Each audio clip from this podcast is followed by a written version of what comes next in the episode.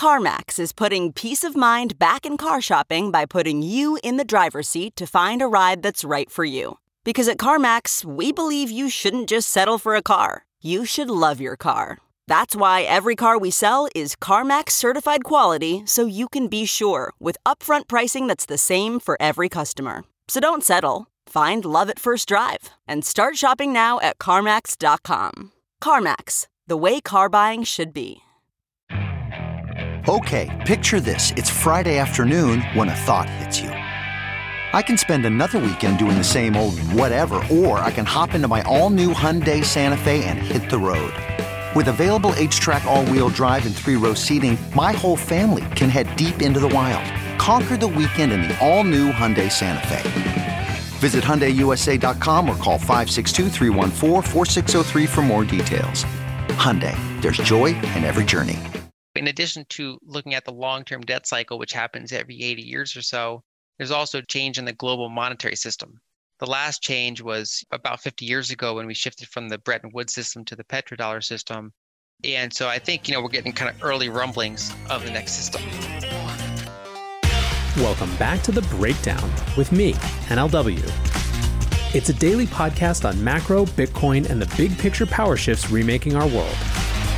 The Breakdown is sponsored by Crypto.com and Nexo.io and produced and distributed by Coindesk. What's going on, guys? It is Tuesday, November 24th, and man, it is an exciting one out there today. Bitcoin at the time of this recording is at $19,321 inches from its all time high of whatever you want to determine it 19,660, 19,900.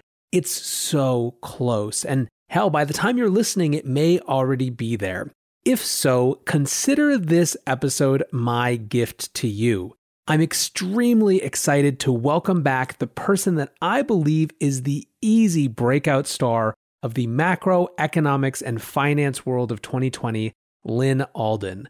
Lyn has this sort of relentless intellect that has to dig into data to shape her perspective and is just so cogent when she explains things.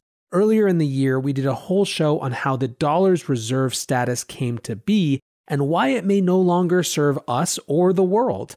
Today, however, instead of looking to the past, we're looking to the future.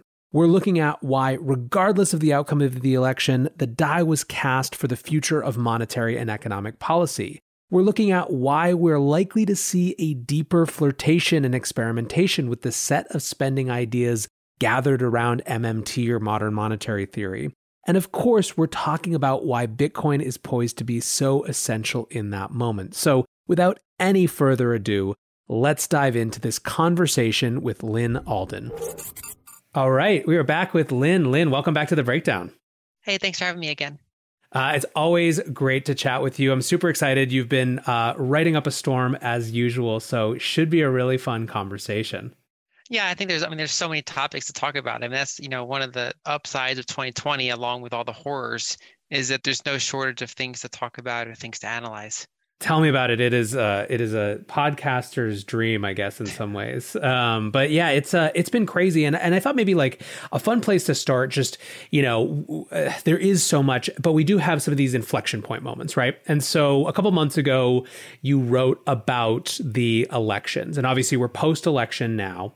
Uh, although still uh, more chaos and up in the airness maybe than a lot of people would like. Um, but I'd love to go back to that piece and and what you were kind of looking looking at and and maybe just kind of some of the uh, the aggregate sentiment that you had. I mean, it felt to me in some ways that while part of it was exploring what the data was saying that was different than narratives in terms of kind of market performance under Democrats versus Republicans, a lot of the thrust of that was actually about this longer term debt cycle that was really operating almost entirely outside of partisan politics. I mean, is that where you landed after after kind of putting that all together? Yeah, absolutely. I mean, we've had basically the the, the, the overall deficit in the United States as a percentage of GDP uh, is basically blown out. It started to expand even before this pandemic, right? So in normal uh, economic expansions, you have a reduction in the deficit as a percentage of GDP, and then in, in recessions it blows out. That's kind of the classic cycle. Uh, however, uh, starting around 2016, we started to have a rising deficit uh, even during an economic expansion. Uh, and you have to go back to, to the Vietnam War uh, about 50 years ago to find a, a similar situation in the United States. Uh, and so that's that's kind of how unusual that period was uh, compared to you know recent cycles over the past 10 20 30 years. Uh, and so that was in large part based on you know a couple things. Most of it's structural so most of it is demographic driven right? So you know we, we, we build up all sorts of entitlement programs over the past century uh, and so some of those are starting to become an issue uh, and in addition, the global dollar reserve, uh, you know, status that we talked about in our last uh, breakdown uh, basically that we had to export large portions of our industrial base in order to support the, the, the dollar as the global uh, reserve currency, uh, but basically running structural trade deficits. That's starting to come home to roost as well. And so, you know, multiple of these factors were kind of just propelling uh, just a, a, massive shift in, in the way that we handle our deficit. And that was all pre-pandemic. and of course, the pandemic blew that out in a way that we haven't seen since, you know, you have to go back to World War II and before that World War One to find a similar uh, you know deficit as a percentage of, G- of GDP. So in, in a really real sense, this was a war on you know a pandemic or a war on you know a, a kind of a the economic shutdown we had. Uh, and so that's most of that is nonpartisan, uh, at least in, in, the in the near term sense. Uh, and so basically, the, the article was going down, you know, breaking down some of the the traditional narratives about Republicans versus Democrats, but then also pointing out that a lot of this is just structural. And so that, you know, based on the outcome, there's there's really kind of minor changes around the edges, at least at least as far as economics are concerned. Of course, social issues can can vary wildly depending on election outcomes, but the economics are in large part set in stone. Yeah, I mean, and it seems like in some ways too, it's almost kind of by which mechanism we're likely to see the continued expansion of that debt. You know, does it come from you know so, social programs and stimulus versus uh, continued tax cuts, right? Yeah, exactly. So you know the whole point was with the Democratic outcome, you're likely to get more stimulus, but also you're likely to get uh, you know a, a tax raise uh, on, on some of the upper uh, income earners. On the other hand, if you get the Republicans uh, with a with a strong sweep, uh, then you know you're not going to get quite as big of a stimulus most likely, but you're not going to get tax increases, and you could get uh, further tax cuts. And if you get some sort of divide outcome, then you get kind of the the blend of both. So you get probably no major tax cuts or increases, but then you get kind of a muted stimulus. Uh, but that's on top of the fact that the deficit is already structural. Yeah, I mean, and that's what it seems like we're headed towards. Obviously, is that that sort of heavily divided uh, type of situation. I mean, is the are the prospects based on that just kind of nibbling around the edges of these long term structural forces with with not much likely to change, or could you see something actually breaking through in a in a bigger way in terms of some big structural change? I mean, that that's that's more of a social political thing. Uh, and uh, but you can you know from my perspective looking at the economics of it i can see just more and more cracks building in the system until something just completely blows out and we have like a, we, we just totally commit to a certain direction uh, and if you go to the work of neil howe uh, you know the classic book the fourth turning right so he he kind of cataloged those those massive generational uh, cycles that happen. And you know he, so the first turning is kind of the, the growth period and then you get the second and third turnings and those are all different phases in that generational cycle. And the fourth turning is the crisis era uh, and that's where everything kind of gets destroyed and rebuilt. And it's you know it's it's a time of transformative change. It could be for the better it could be for the worse. Uh, and if you look back over the long term all those fourth turnings i don't know if he knew that at the time but because he wrote that book in the 90s and it's been oddly kind of predictive uh, but uh, all those fourth turnings line up with the apexes of long-term debt cycles. Uh, so you know the economic thing uh, mirrors kind of the social thing. It's not really a coincidence. Uh, and you know, according to his methodology, I mean, we're you know we're probably going to play playing out this whole shift well well into the 2020s. Uh, you know, potentially for another decade. And so it has kind of a long time to work itself out into a resolution. So when you transfer from a fourth turning to a, a, first turning, usually basically you get some, you know, some sort of crisis happened. You have all sorts of conflict, and then one side somewhere wins. And that's not necessarily left versus right. That could be establishment versus populist. That could be, you know, basically everything realigns, and the winner might not look like any specific party that you see now, for example. Uh, you could have you could have two parties blend together and another party emerge. Things like that. You basically tear down existing institutions and go forward with new institutions. Uh, so at least in the next two years, you know, until the next midterm election, it, it appears that there won't be, uh, you know, kind of major uh, direction changes. We still clearly have a very divided uh, opinion in this country of what direction we want to go in. Uh, but that's you know that's that's still a small part of you know probably how this whole decade is going to play out. And one interesting thing uh, that that I was kind of noticing from that piece of yours was around people's opinions or perspectives on debt and how much they cared about it. It seems like that has been going down rather quickly over the last couple years. Yeah, exactly. So I, I point out in the article that according to uh, polls from from those big reputable, uh, you know, Gallup or, or Pew, uh, is that you know essentially back in 2018, people cared about the debt and the deficit more than they care about it in 2019, even though 2019 it got worse. And then they cared about it even less in 2020, even though it got, you know, like a dumpster fire. Like it's as bad as it was in World War II. Uh, and people are like, yes, it's less big of a deal than it was in 2018. Just because people's narratives and mindsets change around what that means.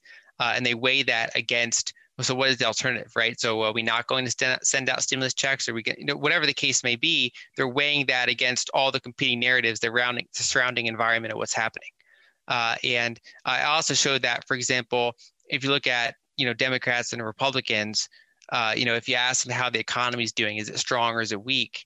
They they change their opinion wildly based on whether or not their their you know preferred president is in power. Even though like I showed GDP over that time and it's like a straight line, and I showed like unemployment, it's like a straight line. Uh, and so you can debate that whole time whether or not there's say uh, you know it's strong or weak right? So i would argue that it's it's been fairly weak over the past decade by most metrics.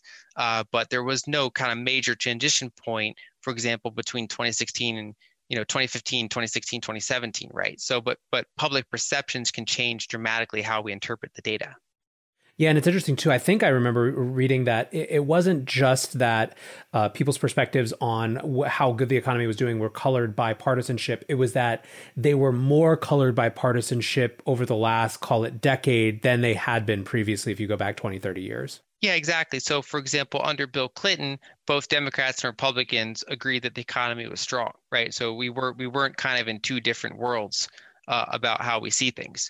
Uh, and then uh, same thing under Bush, you kind of had a little bit more of a breakdown.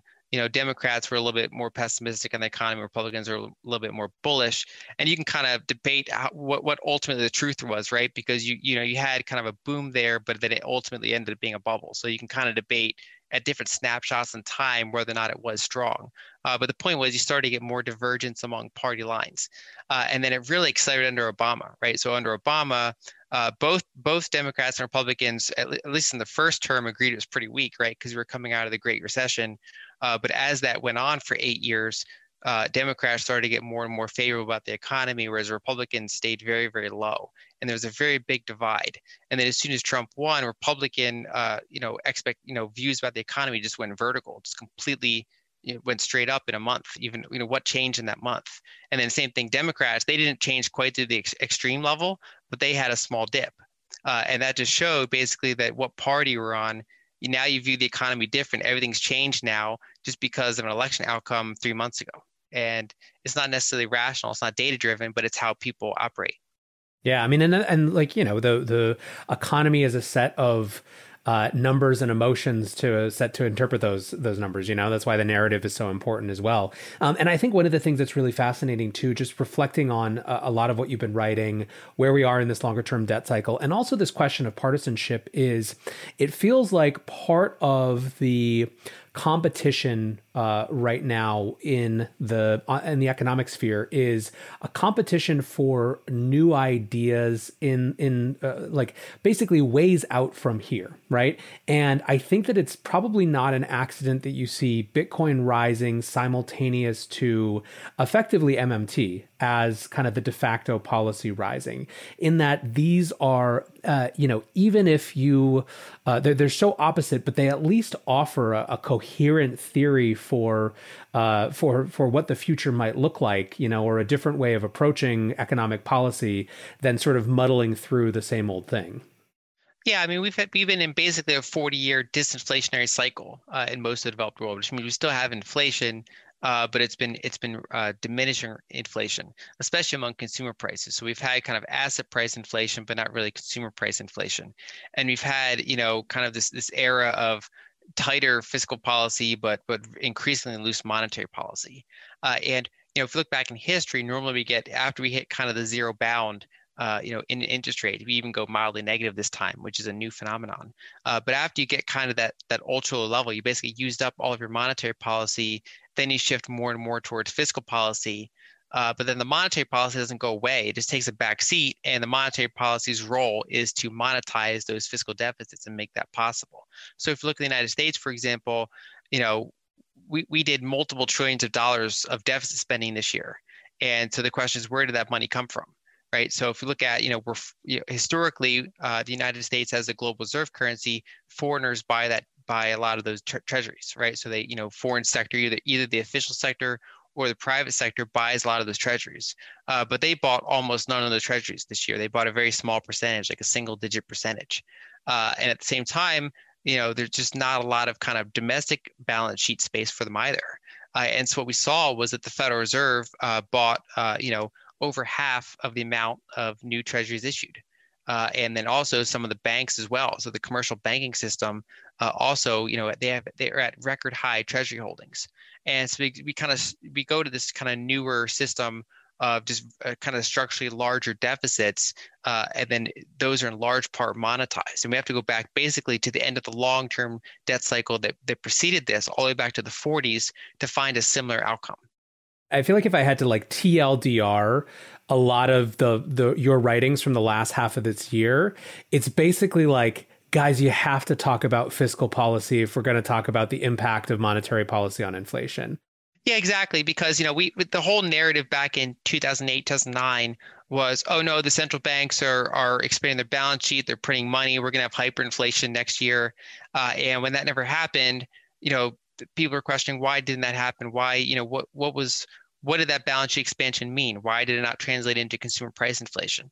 Uh, now you can argue certainly that it transferred into asset price inflation, uh, but even if you look at say you know, the more Austrian definition of inflation, which is just expansion of the broad money supply, you barely even saw that compared to how it was, uh, you know, in the years leading up to that. And that's because most of that quantitative easing went to recapitalize the banking system. And so, you know, most of that was kind of deleveraging banks rather than getting money out to the broad public. Uh, and so that's the same thing we saw actually back in the 1930s, where you know you devalued the dollar uh, versus gold, and you did get a reflation, right? So I call it anti-deflationary, right? So it was enough to end the deflation that was happening, but it was not enough to cause kind of massive inflation. And mostly what it did was re- recapitalize the banking system. And so in that sense, the 2010s uh, and the 1930s were very similar. Uh, but then in the 1940s, that's when you had massive uh, deficits that were monetized uh, by the central bank. And that's when you had a, an absolutely huge increase in the broad money supply.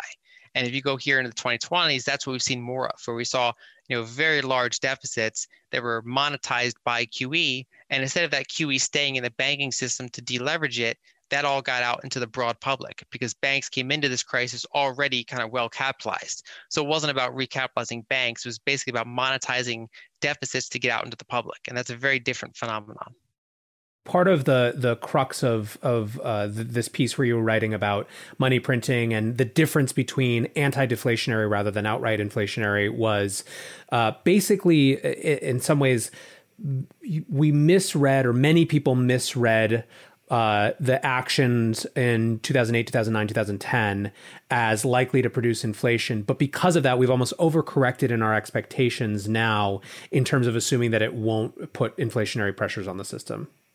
Yeah, I think so. I mean, people always fight the last battle, right? That's that's it's something we're we're all always have recency bias, so we're always you know thinking that whatever recession's happening is going to be like the, the previous recession or the previous two recessions, uh, and so when people look at that, they now they say like, oh, central banks can't create inflation. You know, how how could how could we possibly generate inflation? They've been unable to do it for decades, uh, but they don't realize that basically there are totally different mechanisms happening now uh, because it's more of a fiscal phenomenon.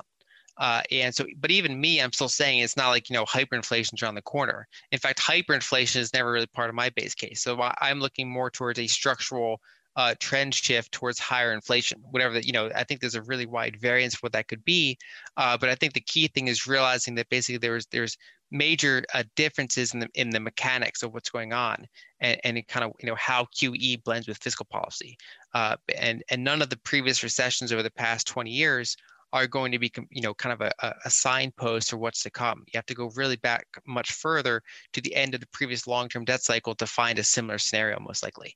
And what you know, one thing I describe as anti-deflationary is uh, and I think uh, the author Jeff Booth goes into this a lot. And I think he covers this well, which is basically that technology and other forces are incredibly deflationary.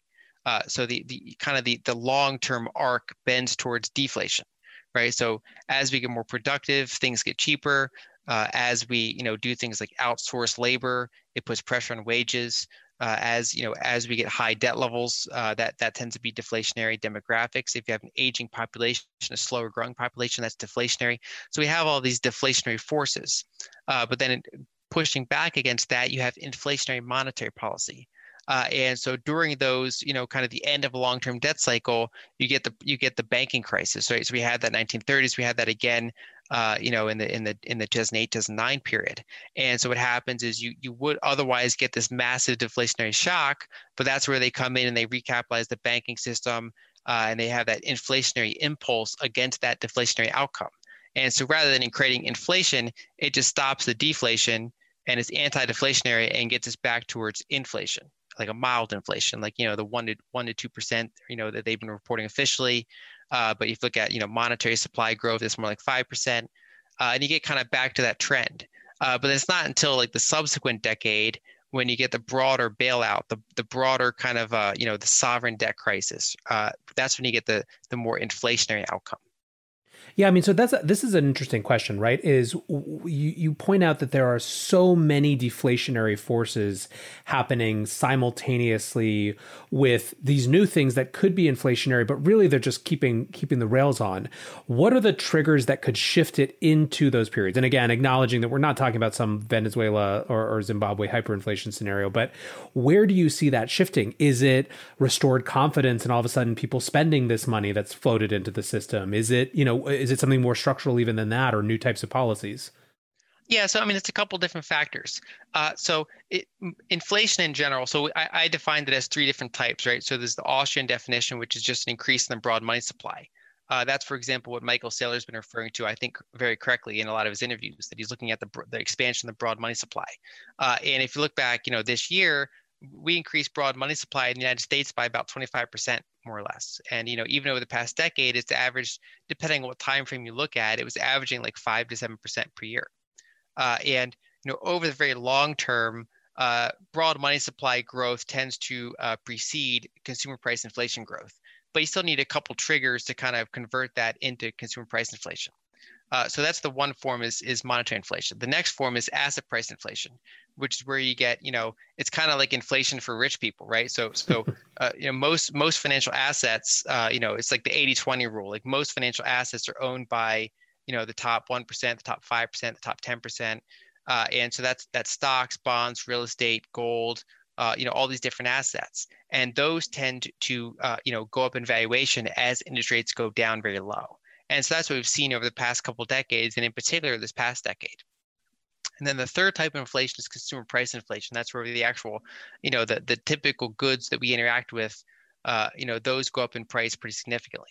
And for that, basically what you need is some sort of supply demand problem. And so we saw localized examples of that this year. For example, grocery prices went up because we suddenly, you know, all of our supply chains, we get some of our food from restaurants, some of our food from grocery stores. And if all restaurants shut down, we all go to grocery stores, the supply chains can't convert quickly enough to that. So we get a supply demand mismatch. And, you know, there's no toilet paper in the in the aisles and, you know, we, people are willing to pay double for it. And you get that kind of inflationary impulse. Uh, but that's somewhat transient. Uh, some of the more structural forces are you know, we spent the last several decades outsourcing labor uh, to emerging markets. Uh, and that that trend is is you know showing signs of peaking and potentially reversing. Uh, and so you know we, we basically exported inflation, right? So instead of you know having to pay our workers more and more to keep up with you know their healthcare costs and and you know all these other kind of inflationary impulses that they're having, you know we we made them compete with you know workers from Bangladesh or workers from China or Vietnam, whatever the case may be and so that's kind of pushed down wages. So if you get that reshoring of labor, uh, you could kind of end that you know somewhat uh, deflationary uh, outsourcing cycle. Uh, the second thing is commodity scarcity. Uh, so we've had a period of significant commodity abundance.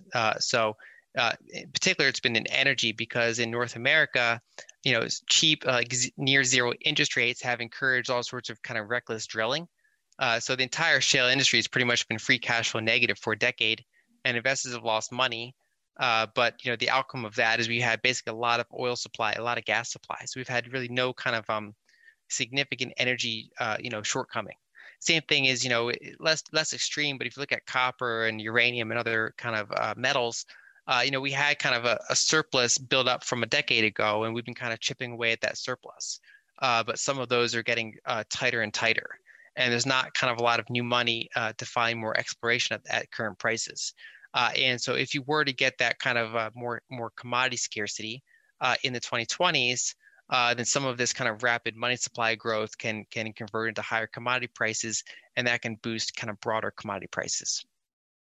So basically, I mean, what it sounds like is, uh, is another kind of TLDR for a lot of your work is we talk in very broad terms when we probably need more specific understanding of how these forces are playing out. Yeah, exactly. And I mean, people even, you know, one of the first things of a discussion is, is to define terms. And so you often see, for example, someone say, that's not inflation, this is inflation. And we can say, well, let's step back. I mean, both, we want terms for both of these things. We want a term for what happens when the money supply goes up. So we want to call that something we want something else. Uh, you know, if we if we define a basket of goods, we want to know if that basket of goods is fluctuating in price. We we need a term for that, uh, and we also would like a term for asset price inflation. So whatever you want to call them, you know, I've I've called them monetary inflation, asset price inflation, and consumer price inflation. Uh, but whatever the case may be, you want to have you know at least define your terms uh, when, when kind of separating out the different kind of nuances of the different types of inflation or you know it's kind of the same phenomenon which is really kind of it kind of all links back to growth of the money supply, but then it's an expression of where that where that growth of the money supply shows up. This episode is brought to you by Crypto.com, the crypto super app that lets you buy, earn, and spend crypto all in one place and earn up to 8.5% per year on your Bitcoin. Download the Crypto.com app now to see the interest rates you could be earning on BTC and more than 20 other coins. Once in the app, you can apply for the Crypto.com Metal Card, which pays you up to 8% cash back instantly on all purchases. Reserve yours in the Crypto.com app today. Looking for the best way to stay on top of your investment game? Nexo.io has you covered in three easy steps with their high yield savings account for digital assets. Step 1 Create an account at Nexo.io. Step 2 Transfer assets to your secure Nexo wallet with no minimum or maximum limits on funds deposited. Step 3 Sit back, relax, and earn up to 10% compounding interest, paid out daily on your crypto and fiat. Your passive income made simple. Get started at nexo.io. How would you say, or how would you describe shifts or entrenchments in people's sort of economic political positions over the last six months. And what I mean by that is, have you seen a lot of folks change their tune around what they're expecting in terms of the go forward? Have you seen a lot of people double down on their positions? I'm kind of trying to to, to explore what happens next a little bit, or what people think is, is going to happen next. And I'm interested in where you see the conventional wisdom shifting around. Call it the mainstream of uh, uh of business of economics. So I think you know we've had some of a normalization of massive deficits. Uh, so, for example, people back in in 2008, 2009 thought those deficits were big, uh, and then they were dwarfed by what happened this year. And so, you know, packages back then, you know, were like 700 billion dollars, and people were like, "This is the biggest, you know, kind of aid package we've ever seen." And then now, like a you know quote skinny bill is 500 billion dollars. Uh, and you know they're kind of like you know just like like a trillion dollars is like the entry fee into like an a, a quote real stimulus. And like two trillion is like the one that like that's the number that democrats could could maybe come down to. And republicans could maybe go and it's just like we've and like even earlier this year with the cares act you know you had you had a bipartisan bill that was over two trillion dollars that was passed in a matter of weeks. Uh, and that just shows that you know the, the the the kind of what we what we normalized as a large stimulus has has you know gone up by an order of magnitude. Uh, and so we and we've come we become more kind of normalized to that. Same thing, you know, you had the the publication of the the deficit myth by Stephanie Kelton, and you know we had the you know the tweet of like Ice Cube, like you know he's reading the book and like sharing the book and saying deficits don't matter. So it, it we we've kind of changed the narrative. It kind of goes back to our earlier conversation of you know we have numbers on one side, but when they have on the other side we have how people interpret those numbers. Uh, so we have kind of changing views around the deficit or changing views around these things. Uh, and you know, just people always, again, you always fight the last war. So if you had kind of a long period of of disinflation, you can think that no matter what you do, you're not going to cause inflation. And same thing if you go back all the way to the 70s and 80s, you know, when you had inflation, they were kind of like, oh, we'll never be able to fix this. We'll never get inflation down. And of course, people were saying that right up to, you know, that was the right before they fixed inflation. That's when people were, were the loudest is saying it'll never be fixed. And then Paul Volcker came in and said, you know, here, here's like double digit interest rates. That'll fix it. Uh, and so eh, basically we, we kind of hit these these extremes where we kind of carry what happened over the past you know decades to its illogical extreme, whether that's in, negative interest rates or whether that's ideas that like we can never cause inflation or the deficits don't matter. Uh, and that kind of brings us to that point. Uh, and so I, I think that that's kind of the biggest takeaway this year is kind of the normalization of, of different numbers uh, and a normalization of you know things like direct uh, stimulus checks or uh, you know all sorts of things like that yeah, I mean, it's interesting because, you know, back in the day, these were battles that were fought in many ways in think tanks, right? In the sort of Washington establishment. That's where economic, like the Chicago school of thinking was a battleground intellectually. Now it's on Twitter, right?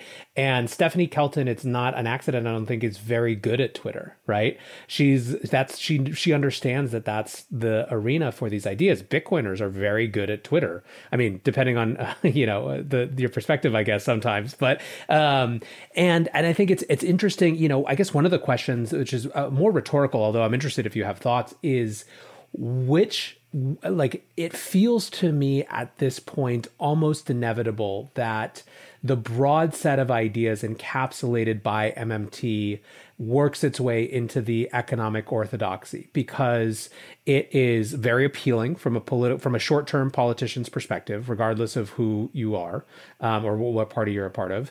And second, because I think there's a legitimate sense of hypocrisy on where bailouts have been allocated over the past 12 years that wasn't resolved right i think it's it's fascinating to look at people like matt stoller who's obviously uh, you know kind of pretty far left uh, and his biggest critiques with people like the obama administration is that failure to hold accountable the banking establishment for 2008 and so anyways i wonder what part what parts of those ideas will it just manifest as ubi will it not get to ubi will it manifest as you know know Hugh Hendry's deeply negative interest rates if they make him and Joe Rogan Fed chair. You know, like I, I'm really fascinated to see which of those ideas move further into the mainstream. I mean, that's going to be an open question over the next several years: is which, which subsets of these ideas take hold. Uh, I think you know, again, also people kind of rationalize what's already happening. Uh, and so I, I, think when you're when you're say next year when when you know it's funny if you look at the Congressional Budget Office you know budget estimates right so they're they're the ones that you know that always predict that you know right after right after this year we're going to fix the the, the deficit and narrow it uh, and of course they never predict a recession uh, and so even you know if you look back a year ago before this pandemic we, we we had the longest economic expansion in U.S. history. It was like 10 years, and you know if you look at their their budget projections for the next 10 years, they were assuming no recession. Uh, so you know we were going to be like Australia and, and, be like one of the few countries ever to go 20 years with no recession, just because they never it's, it's purely linear in their view. Uh, and again, if you look at it now, right? So we had this big vertical move in the in the uh, sovereign debt to GDP in the United States, and they're like, oh, but it's going to level out now, and like no problem, and like uh, you know GDP growth is going to go up, and deficits are going to be like narrow again, and so we're going to have this flat period, you know, and it's not until like the 2030s where you have a problem. And that, that's that's kind of the classic math of the of the congressional budget office. But i think over the next that's not going to really kind of play out. So the next several years i think deficits are going to continue to be quite wide uh, because we went into this crisis with 5% uh, structural deficits and then on top of that we have stimulus we have tax reductions because you know people are out of work all sorts of things like that uh, and so I think when, when people are kind of constantly being hit by these large deficits, you know, the narrative is going to in some way shift around that to justify that. Like, well, you know there's no inflation and so deficits don't matter. And i think that that that also in addition to the work that people do on twitter to kind of uh, you know kind of actively change minds we also you know a lot of people change their minds based on what's happening. And i think that's going to be a phenomenon that we see that i think that's that's kind of underappreciated at the moment. Speaking of uh, of changing minds, um, this has been a very interesting year for the Bitcoin narrative. Uh, it really plugged into exactly this, and in, in, a lot of ways, I feel like um, one of the main beneficiaries of the normalization of these large numbers and of the normalization of this kind of broader set of, of MMT type things will be Bitcoin as an alternative. Um, you know, we talked about Bitcoin the last time you were here, but I think that uh, it's probably fair to say that your conviction has grown since then. So, you know, you updated your your kind of piece about uh, why Bitcoin, why now? And I'd love to just kind of explore that briefly for people who haven't seen it or or or maybe who, who kind of need a refresher about kind of you know how you see the asset and how how that view has changed or kind of grown this year. I've now published three articles on Bitcoin, uh, and the, the, first one was back in 2017, uh, and that was that was autumn of 2017. Uh, and so, you know, a lot of people at the time had really polarized views on it. And so, whereas I was kind of in the middle, like, so I, I saw the tech, like the, the, the, the technology is very interesting. I, I got the idea of it. I saw why it was valuable. Uh, but, you know, I still had some concerns about it. I had, you know, we just had that massive kind of year long run up. Uh, so, you know, euphoria was high. Uh, and so I had concerns about you know the the price sustainability, and then also I mean that was the year of the the forks, right? So we had this kind of debate: is is Bitcoin a, a store of value or is it a medium of exchange? And so I kind of analyzed it from several different directions. I was worried about dilution as we had this you know this big rise of alts that were happening i was kind of like is is is the market cap going to be diluted or is bitcoin bitcoin and a couple others going to be able to retain market share uh, that was kind of the main concerns back then uh, and so in some ways that was right because if you look at the next two and a half years it, from from that point bitcoin did you know underperform some of the other major asset classes right? So it underperformed equities it underperformed other things like that uh, because it was kind of in that that bear market.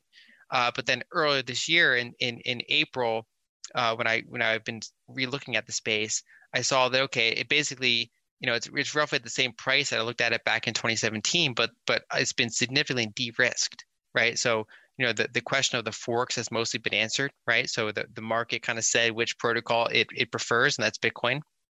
Uh, so it also kind of solidified around the idea of a store of value more so than a medium of exchange.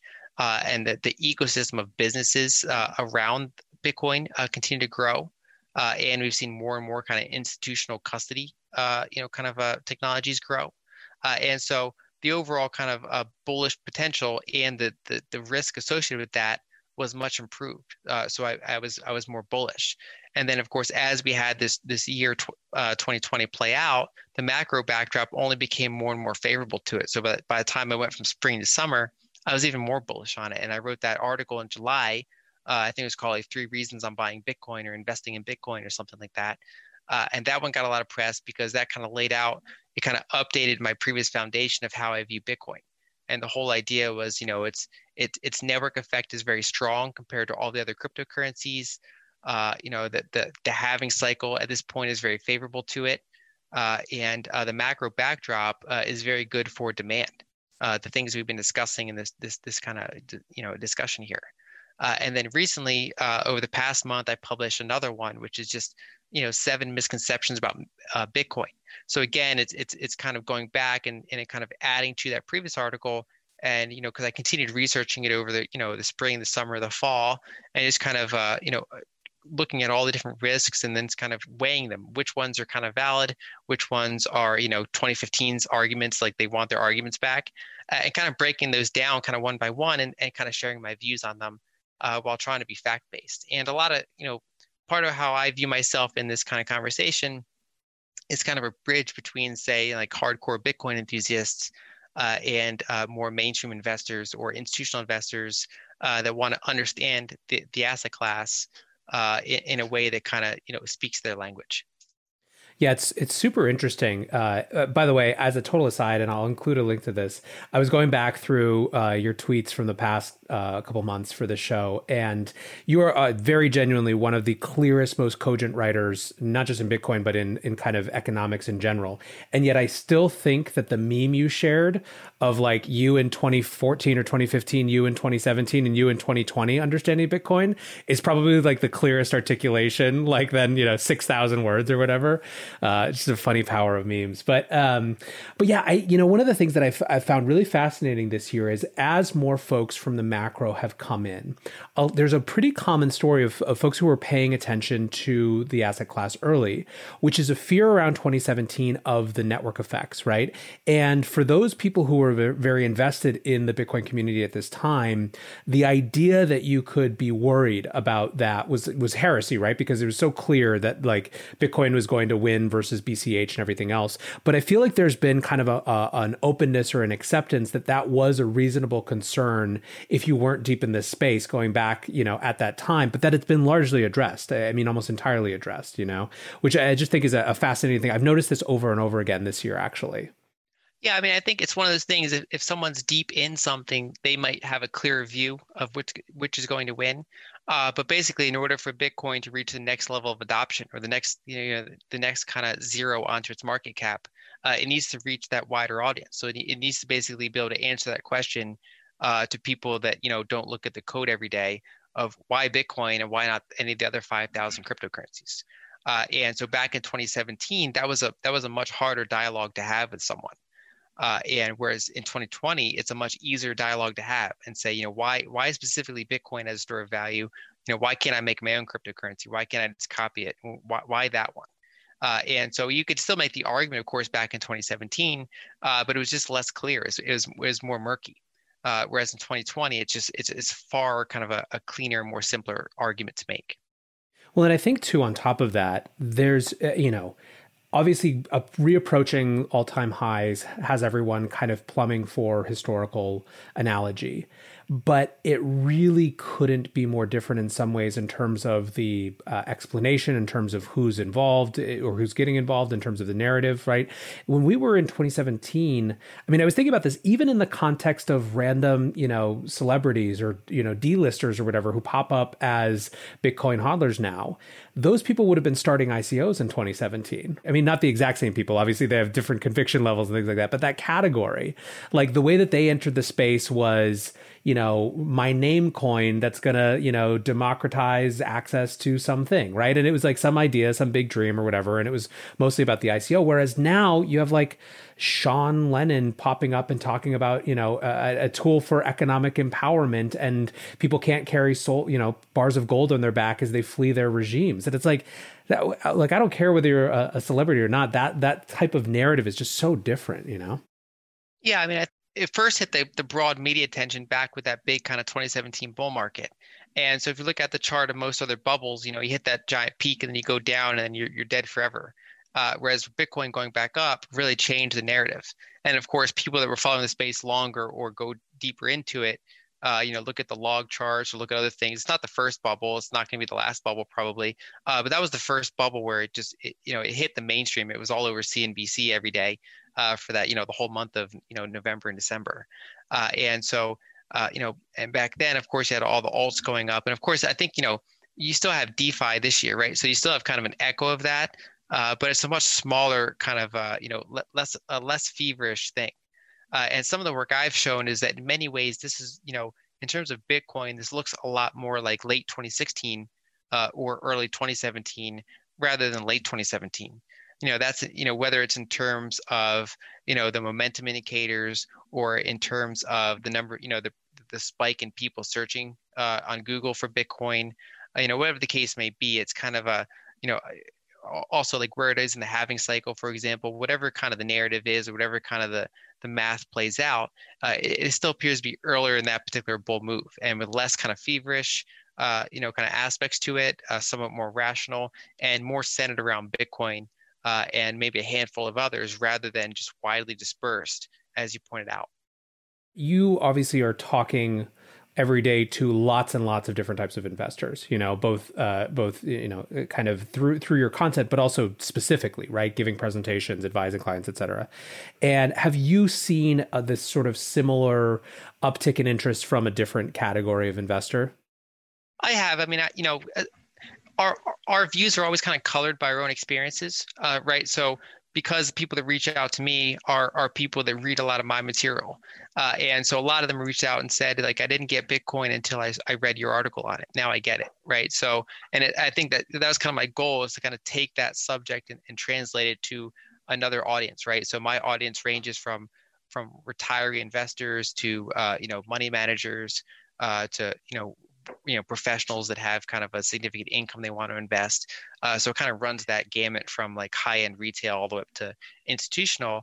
Uh, and so it wasn't it wasn't kind of some of those people were already into things like Bitcoin, but it wouldn't have been a very large percentage. Uh, so bringing that to a wider audience, I've certainly you know got people saying that to me that you know it definitely helped them kind of see things. And then I've gotten further feedback ever since you know ever since uh, uh, you know, MicroStrategy bought Bitcoin. I've had another class of investors kind of say like, "Oh, is this real now? Like, is this so like corporations can buy this?" Uh, and so that kind of further uh, led to another set of questions. That that's especially from the institutional side.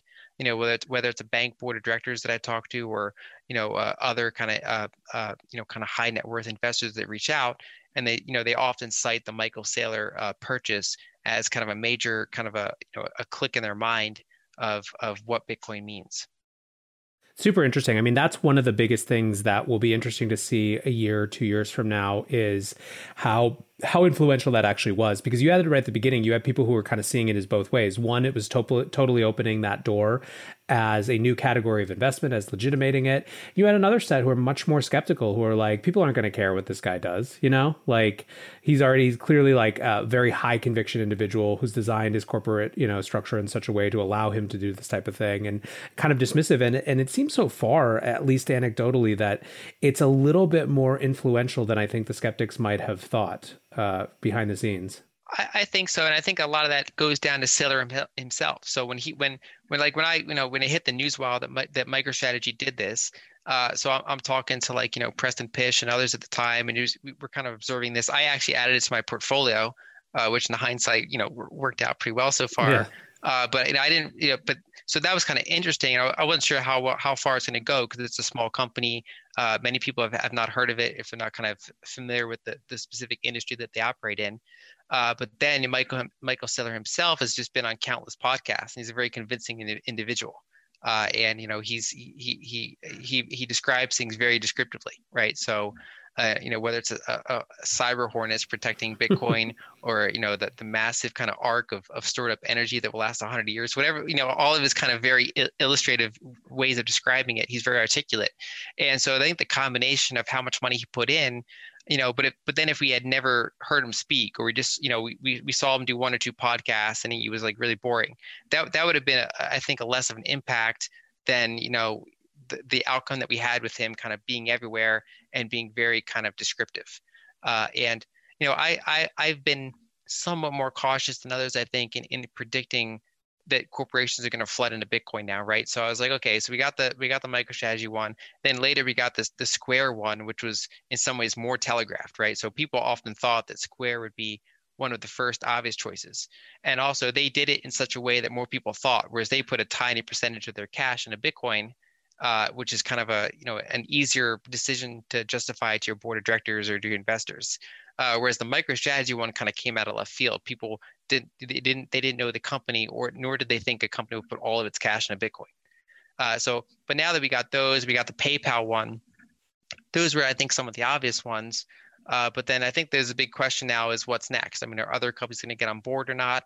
Uh, I'm not sure kind of what that time frame is going to be. So I don't necessarily view it as a floodgate of corporations coming in. They might or they might not, but it's also just you know even fund managers can now point to Michael Saylor, and and they, so it actually in, in some ways could release that that fund the the fund money before it releases the corporate money.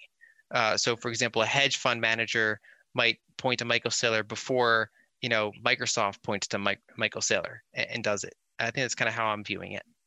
I think that's right, and I think I think also it's interesting. It's like it, there's this sort of collective de-risking of some version of an experiment in this space where the internal advocates for this asset are just getting more and more both you know credence but also models right? I mean in some ways you have in square and microstrategy these two extremes where microstrategy literally went all in.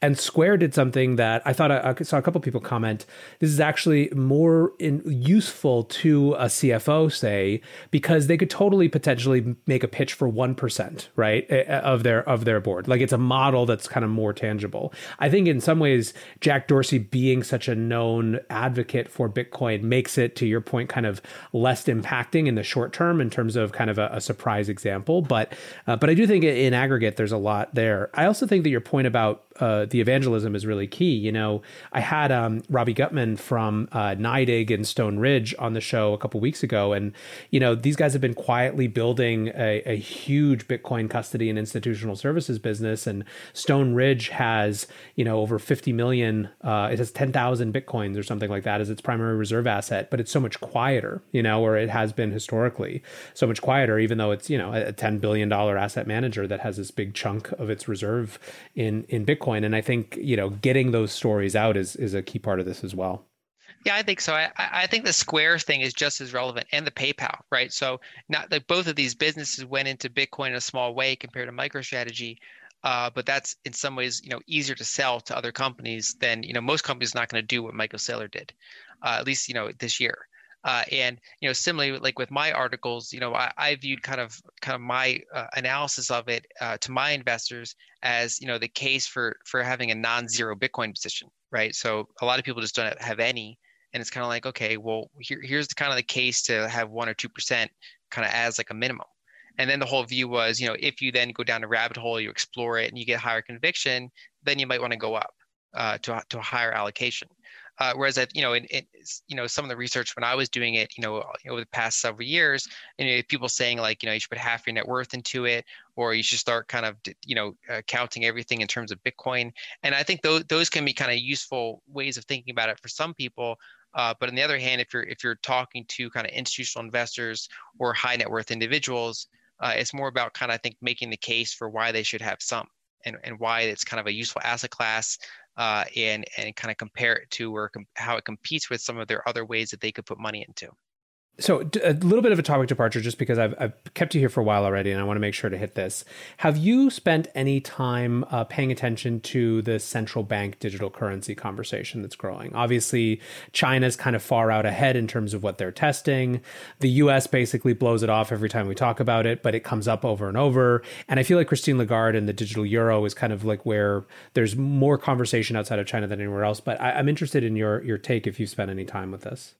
Yeah, partially, and and I think you know what we're seeing playing out is that the the the regimes that are least satisfied with the current structure of the global monetary system are the ones spearheading it, uh, whereas the ones that are that are most comfortable with the current monetary system are the ones that are kind of being dragged towards it, right? So you know that the United States, of course, is has you know is kind of at the top of this this current system, uh, you know, and Japan and, and, Europe are also very comfortable. So you don't you don't see them kind of aggressively spearheading towards a new way of doing things. On the other hand, you know, we see news out of Iran, for example, that that they're you know experimenting with Bitcoin for like bypassing sanctions, as as an example. And of course, China, you know, they they're in the situation where you know they're rivaling the United States in terms of economic size. You know, they're now the world's biggest commodity importer, uh, but they're in a world where most commodities are priced in dollars uh, and their and their currency, despite being very big, is not kind of internationally used. Uh, and so, uh, you know, one of their strategies, and they, you know, if you look at you know things that their generals have written, they they directly view that you know their reliance on the dollar as is, is a, a, security risk uh, from their perspective, uh, and so they have all sorts of incentives uh, to make their currency easier to use. To to kind of you know kind of break out of this current system, they have more incentive to just kind of push forward with new technologies. Uh, but then, of course, you get to their darker side as well. You know, they want, you know, they're big into like social credit scores and and and monitoring and and kind of you know shaping how society develops. Uh, so they're quick to use any tools that they can uh, to, to to use those uh, kind of darker roots. Uh, and so uh, I'm viewing, you know, in many ways, some of these foreign countries for them, a, a, digital currency is partially about getting out of the dollar system and more about kind of being able to buy commodities in their own currency, uh, being able to uh, you know increase the flexibility of using their currency uh, with their trading partners. Uh, and whereas for, you know for domestic use, then you get to other things. That's when you get either to uh, darker ways could be controlling your population, or in in kind of more benign ways uh, you know, people can still disagree with it, but it's things like tinkering with monetary policy with more tools, things like you know direct cash handout or kind of different interest rates for different types of uh, of entities, things like that. So it, it is something I'm following, uh, and but uh, so I think you know for some of these developed countries, I think it's going to be a while till they actually launch them.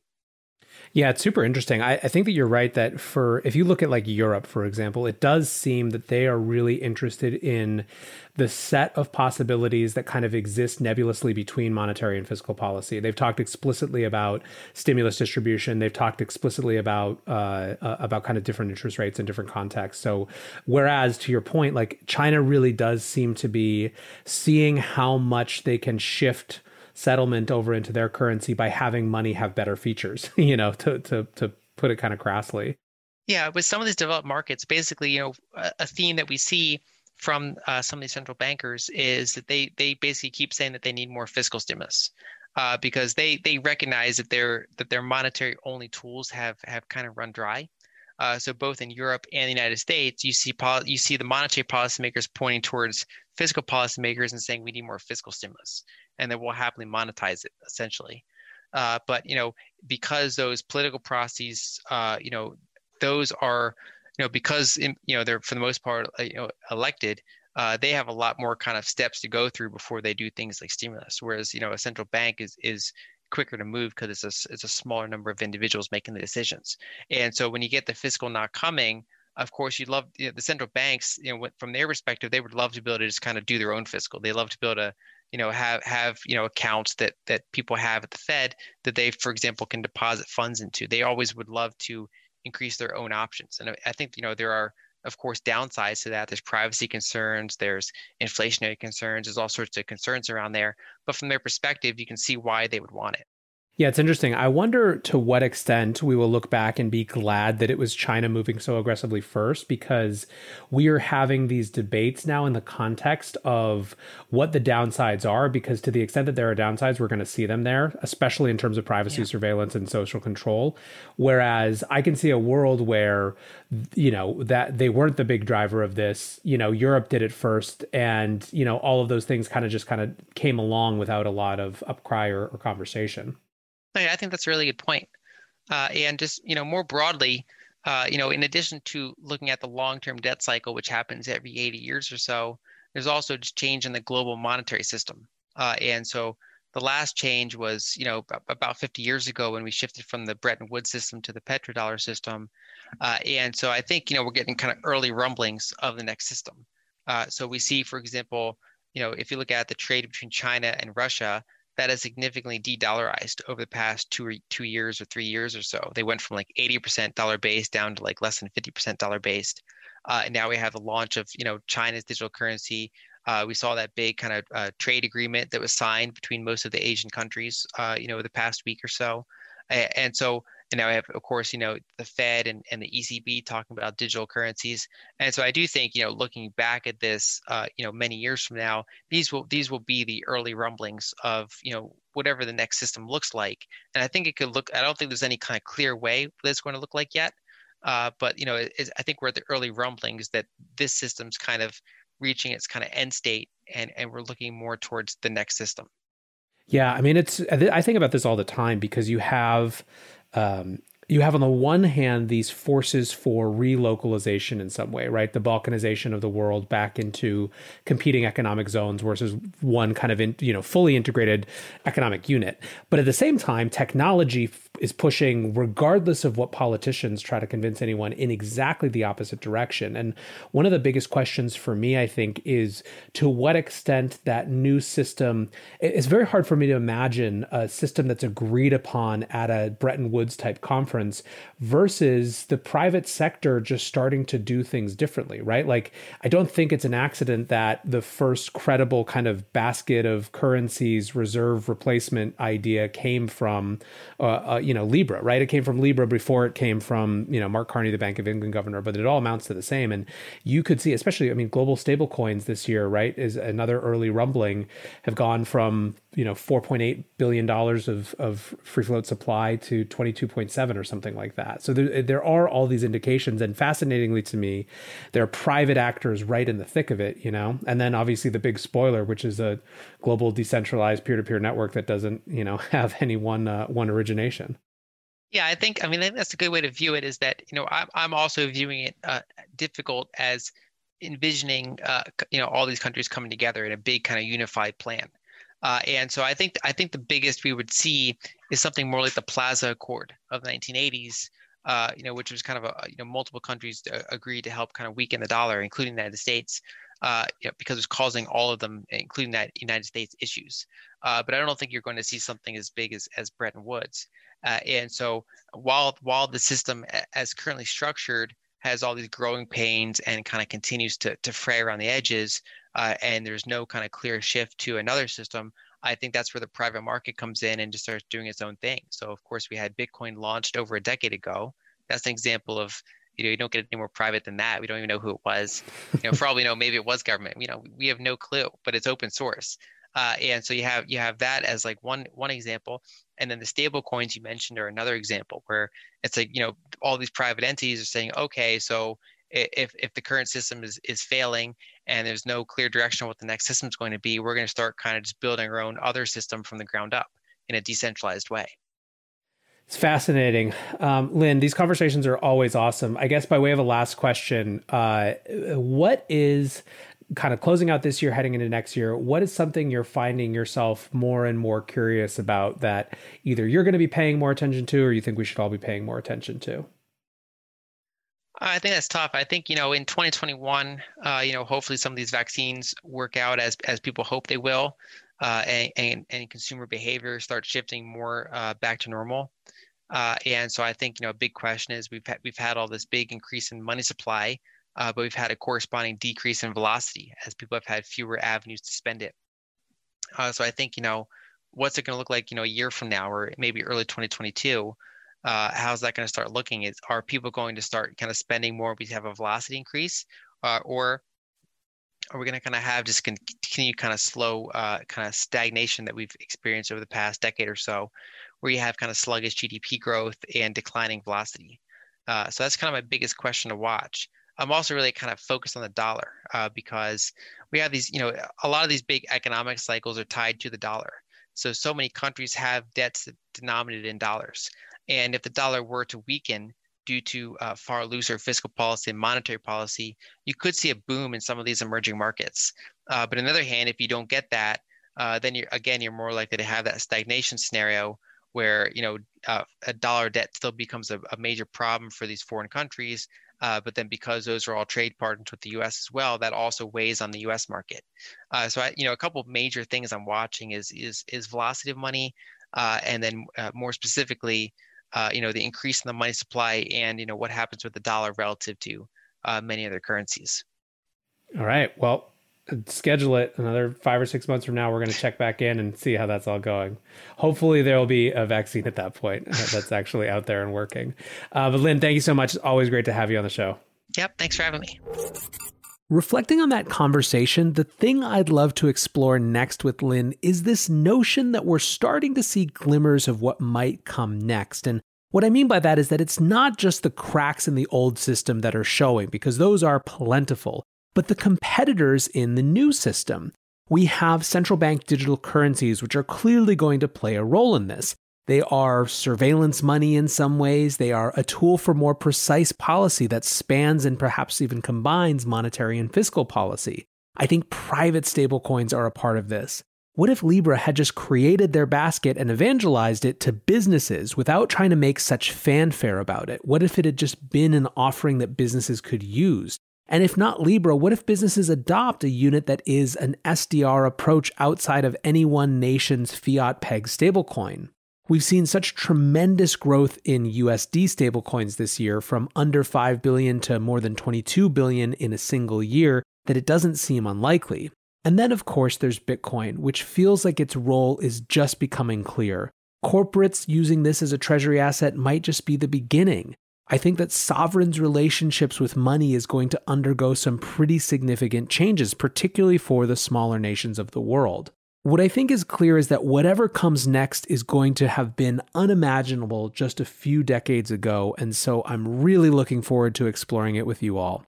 Thanks so much for listening. I appreciate you. I hope you're getting ready for a really great Thanksgiving, and until tomorrow, be safe and take care of each other. Peace.